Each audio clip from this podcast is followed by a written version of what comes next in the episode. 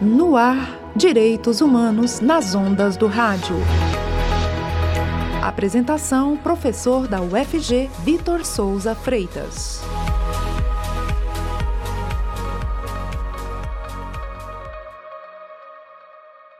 Bom dia, caros ouvintes. Direitos Humanos nas ondas do rádio de hoje vai tratar sobre imposto sobre grandes fortunas. Isso porque, no dia 26 de maio de 2020, a Câmara dos Deputados do Chile aprovou um projeto para tributar as grandes fortunas e apoiar o financiamento de uma nova renda mínima de emergência durante a pandemia de Covid-19. A proposta é cobrar de uma única vez 2,5% dos recursos de 1% da população que concentra 22,6% da riqueza neste país.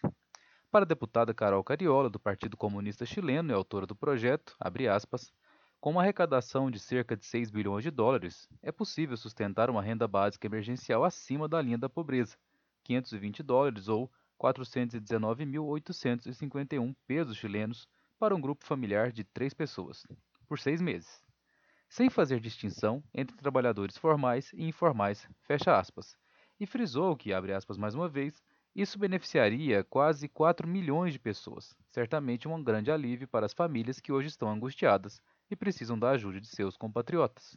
Fecha aspas.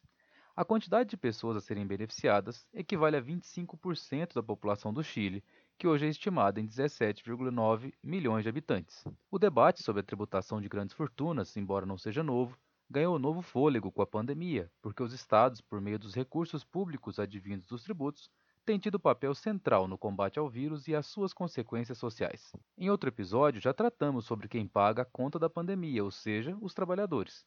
Enquanto isso, os mais ricos continuam com sua riqueza concentrada e ela não se reverte para ajudar a maioria da população. No Brasil, o imposto sobre grandes fortunas já é previsto no artigo 153, inciso 7 da nossa Constituição, desde 1988, mas nunca foi regulamentado e não pode ser aplicado.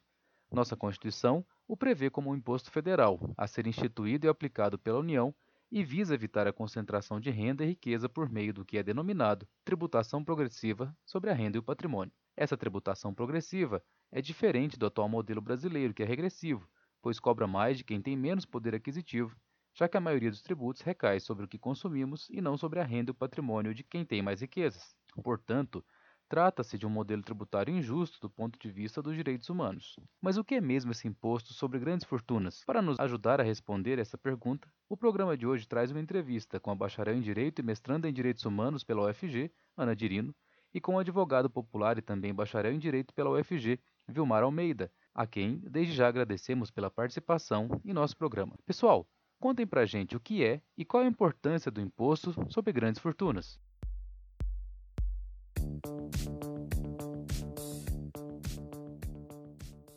Durante essa pandemia, nós temos selecionado uma série de coisas que podem esperar. Coisas que antes pareciam urgentíssimas, mas que agora ou elas simplesmente podem esperar ou elas estão inviáveis por causa desse momento de isolamento social. Também tem aquelas coisas que estão na gaveta há muito tempo e a gente quer colocar em prática para ontem. Hoje eu queria falar sobre uma dessas coisas que está na gaveta há exatamente 32 anos, mas agora ela não pode mais esperar. É urgentíssima. É o projeto de taxação de grandes fortunas, ou imposto sobre grandes fortunas, como está descrito na nossa Constituição Federal. Pode acreditar que tem muita gente comemorando essa procrastinação, como é o caso do filho do Bolsonaro, que fez questão de dizer que esse projeto pode ficar para depois. A gente não pode premiar os empreendedores de grande sucesso do país colocando em cima dele mais uma taxa só porque o Estado se acha acima da iniciativa privada com um grande cérebro capaz de reger melhor esses investimentos. Lembrando que bilionários e milionários fazem grandes caridades em todo o país. Muito obrigado. Poderiam fazer mais. Mas afinal, o que, que é isso, né? O que, que é o imposto sobre grandes fortunas? Esse imposto está previsto no artigo 153, inciso 7 da nossa Constituição Federal, mas ele ainda não foi regulamentado e por isso ele não pode ser aplicado. Essa regulamentação nada mais é do que um detalhamento de como esse imposto vai ser aplicado, quais são os critérios e quem vai ser afetado por ele. Sem a regulamentação, é como se esse imposto não existisse.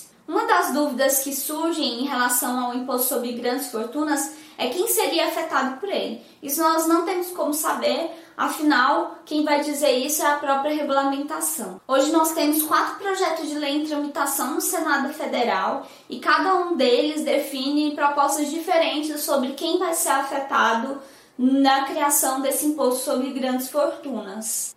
Em resumo, você provavelmente não vai ser afetado, a não ser que você tenha um patrimônio de mais de 12 mil vezes o limite de isenção do imposto de renda, o que equivale a 22 milhões de reais. É muito dinheiro.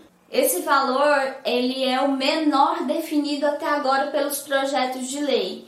Os outros dois projetos definiam um valor de 50 milhões de reais para que possa incidir o imposto sobre grandes fortunas. Então, classe média, você pode ficar tranquila que você não é rico o suficiente para considerar que você tem uma grande fortuna.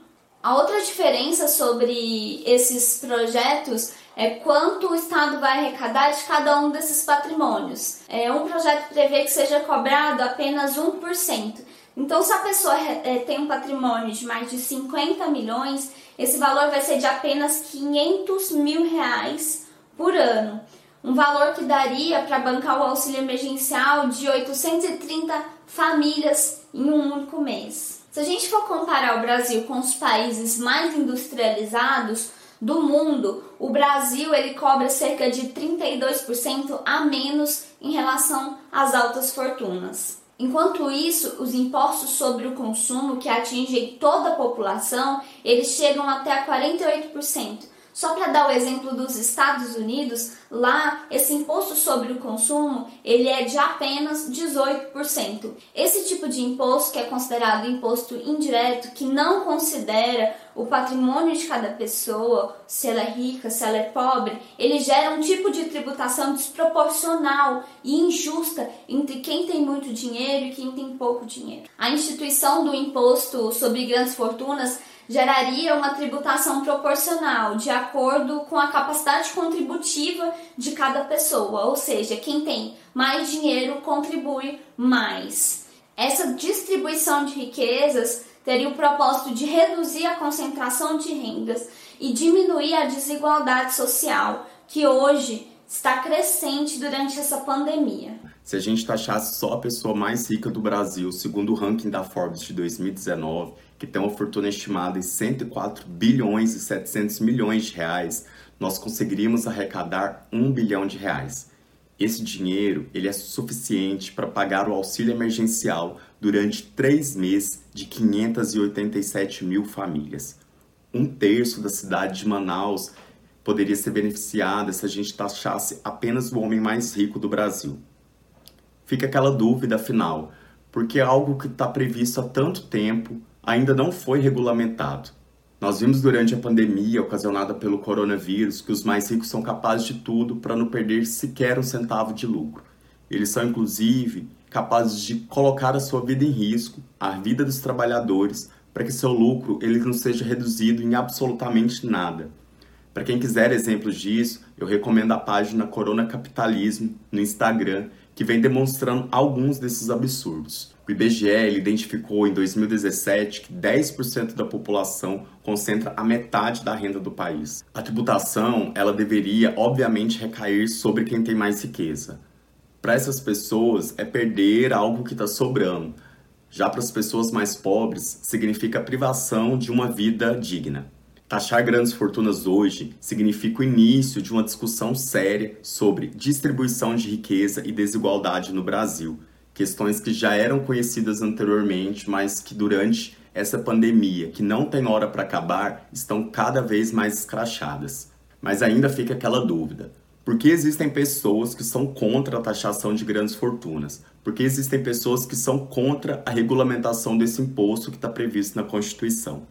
Em 2014, o Brasil elegeu o parlamento mais rico dos últimos 15 anos. Já em 2018, metade do parlamento eleito é composto por milionários. São grupos como a bancada do boi, que possui como único interesse defender seus privilégios.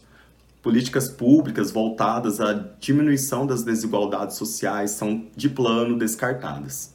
Sem falar das formas históricas de acumulação e obtenção de riqueza no Brasil, em muitos casos marcados pela sonegação e pela isenção de impostos sempre voltados para as pessoas mais ricas, pelo trabalho escravo, pela grilagem de terras públicas, pela especulação imobiliária, formas anormais de acumulação de riqueza não produtiva. Quando o IGF ele foi proposto durante a Constituinte, ele tinha como objetivo principal corrigir essas formas de acumulação e corrigir essas contradições. Muita gente tem argumentado que se esse imposto ele for regulamentado, ele não vai ter uma arrecadação significativa.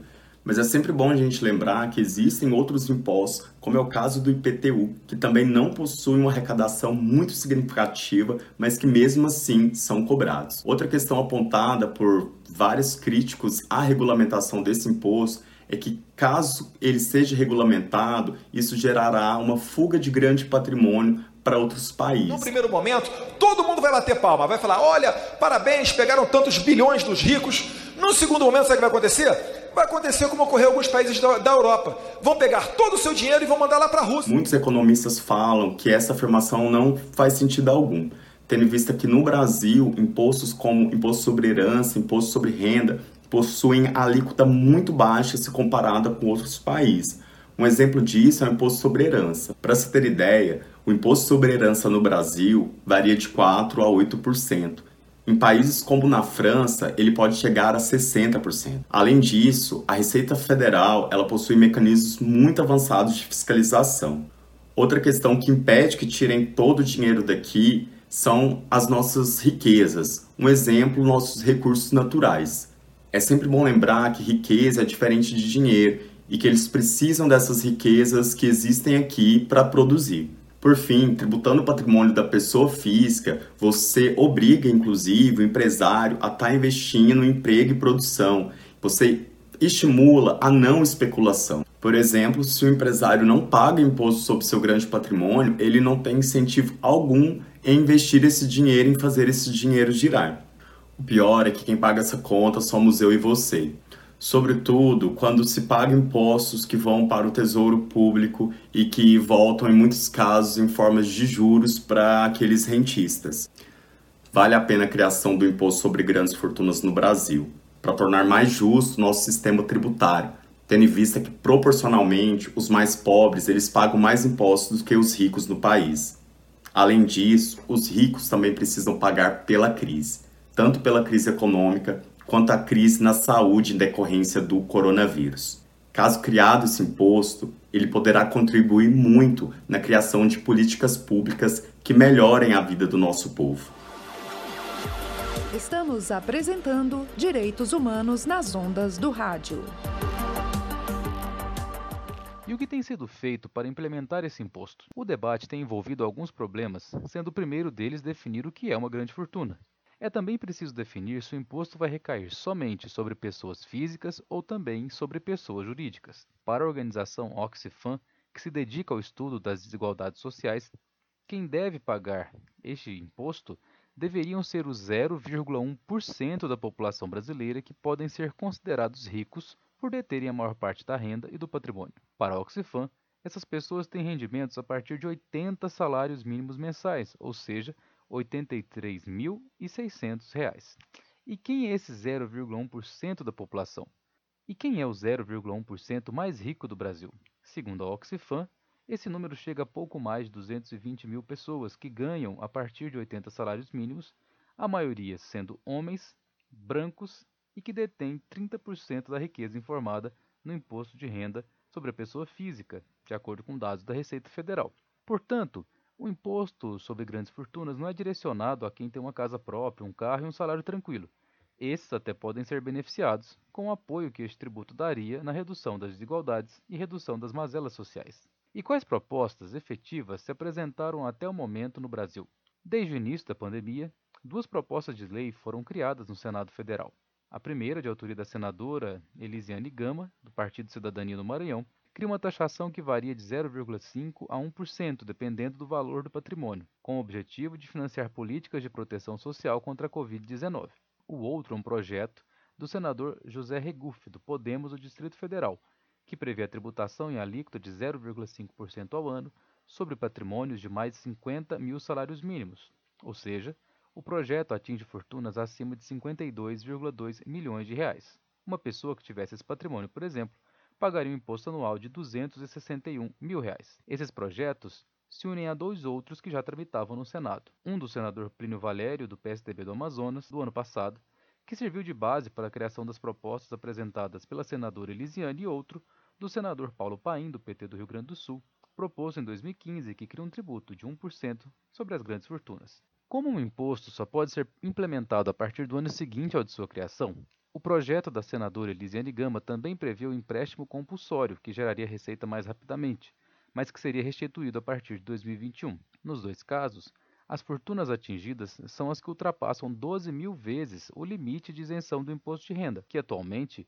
é de R$ 1.903.098. Se aprovada, a lei teria como alvo, portanto, patrimônios de mais de 22,8 milhões. Segue agora um resumo das quatro propostas que tramitam no Senado. O projeto de lei 315 de 2015, de autoria do senador Paulo Paim, do PT do Rio Grande do Sul, prevê a alíquota de 1% sobre patrimônios líquidos acima de 50 milhões e teria duração permanente.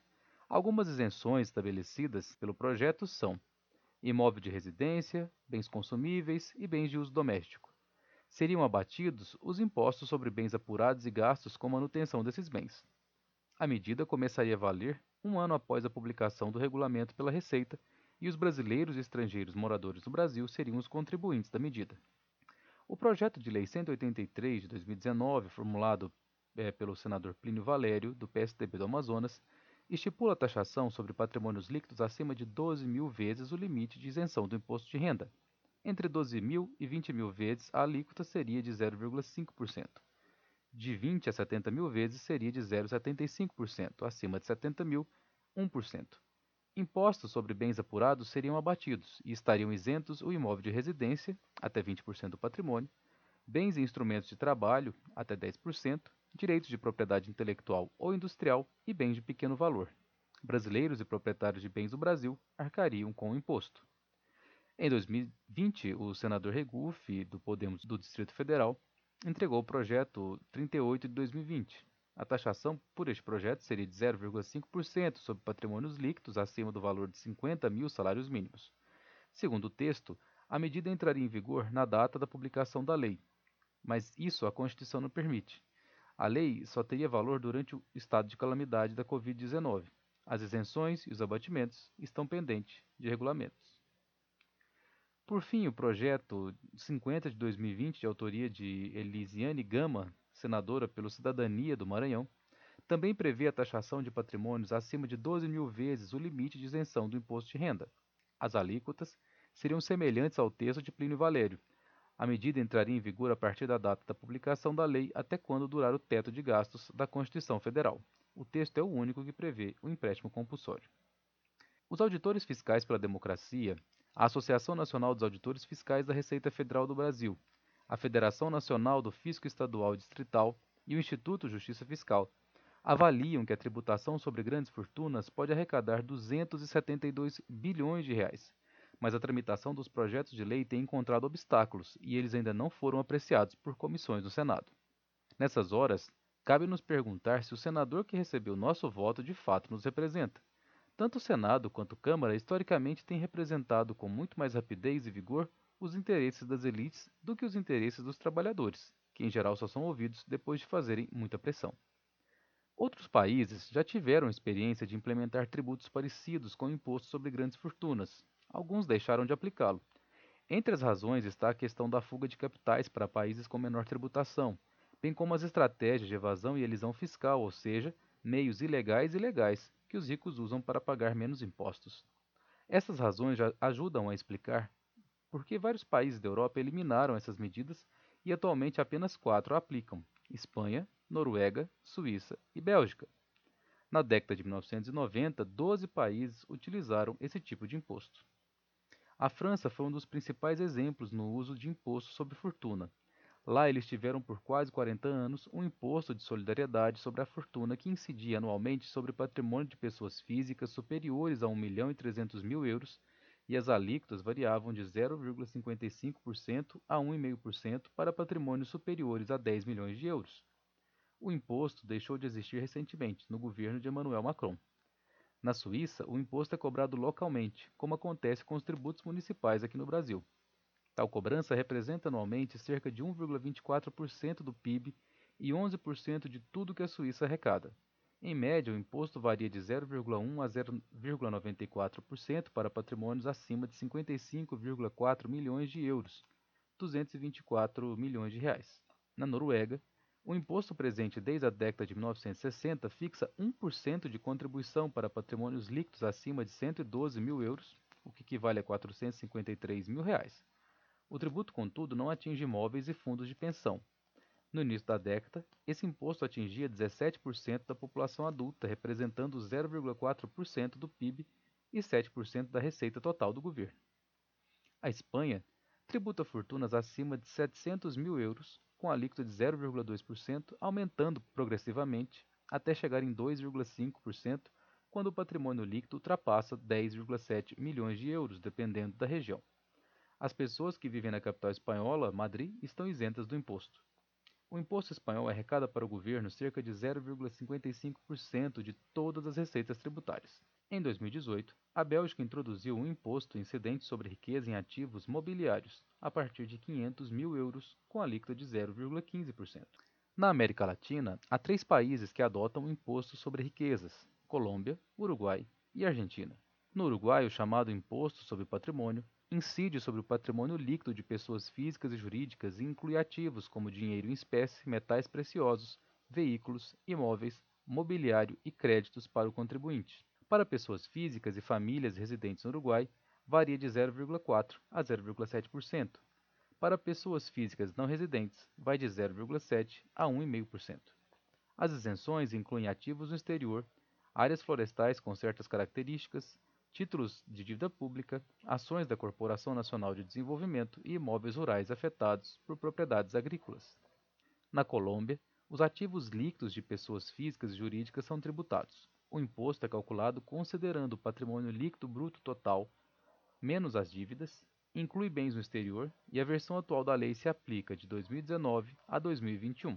Na Colômbia, há uma taxa única de 1% para ativos líquidos acima de 1,5 milhões de dólares, a propriedade isenta é a primeira casa do contribuinte por um valor de até 140,5 mil dólares aproximadamente. Na Argentina, o imposto sobre propriedades pessoais tributa o ativo bruto de pessoas físicas e jurídicas. Isso inclui imóveis, carros, notas em peso em moeda estrangeira, contas bancárias, saldos de fundos comuns e outros investimentos não isentos, obras de arte, antiguidades, utensílios domésticos e bens no exterior. Para bens no país, a taxa de imposto varia de 0,5% a 1,25%, para bens no exterior entre 0,7% e 2,25%. Inclui entre os ativos isentos a casa do contribuinte no valor de até 300 mil dólares, os saldos a prazo e contas de poupança, os títulos de dívidas emitidos pelo Estado e os ativos intangíveis, como marcas e patentes. E você, o que achou do imposto sobre grandes fortunas? Acha que ele pode contribuir para reduzir desigualdades sociais? Acha que é importante para o combate à pandemia? Direitos Humanos nas Ondas do Rádio fica por aqui. Obrigado pela audiência e até o próximo episódio. Neste episódio, consultamos informações e dados dos portais Diálogos do Sul, Oxifam, Brasil de Fato, Observatório da Política Fiscal, Instituto Humanitas da Universidade do Vale do Rio dos Sinos e Jornal de Brasília.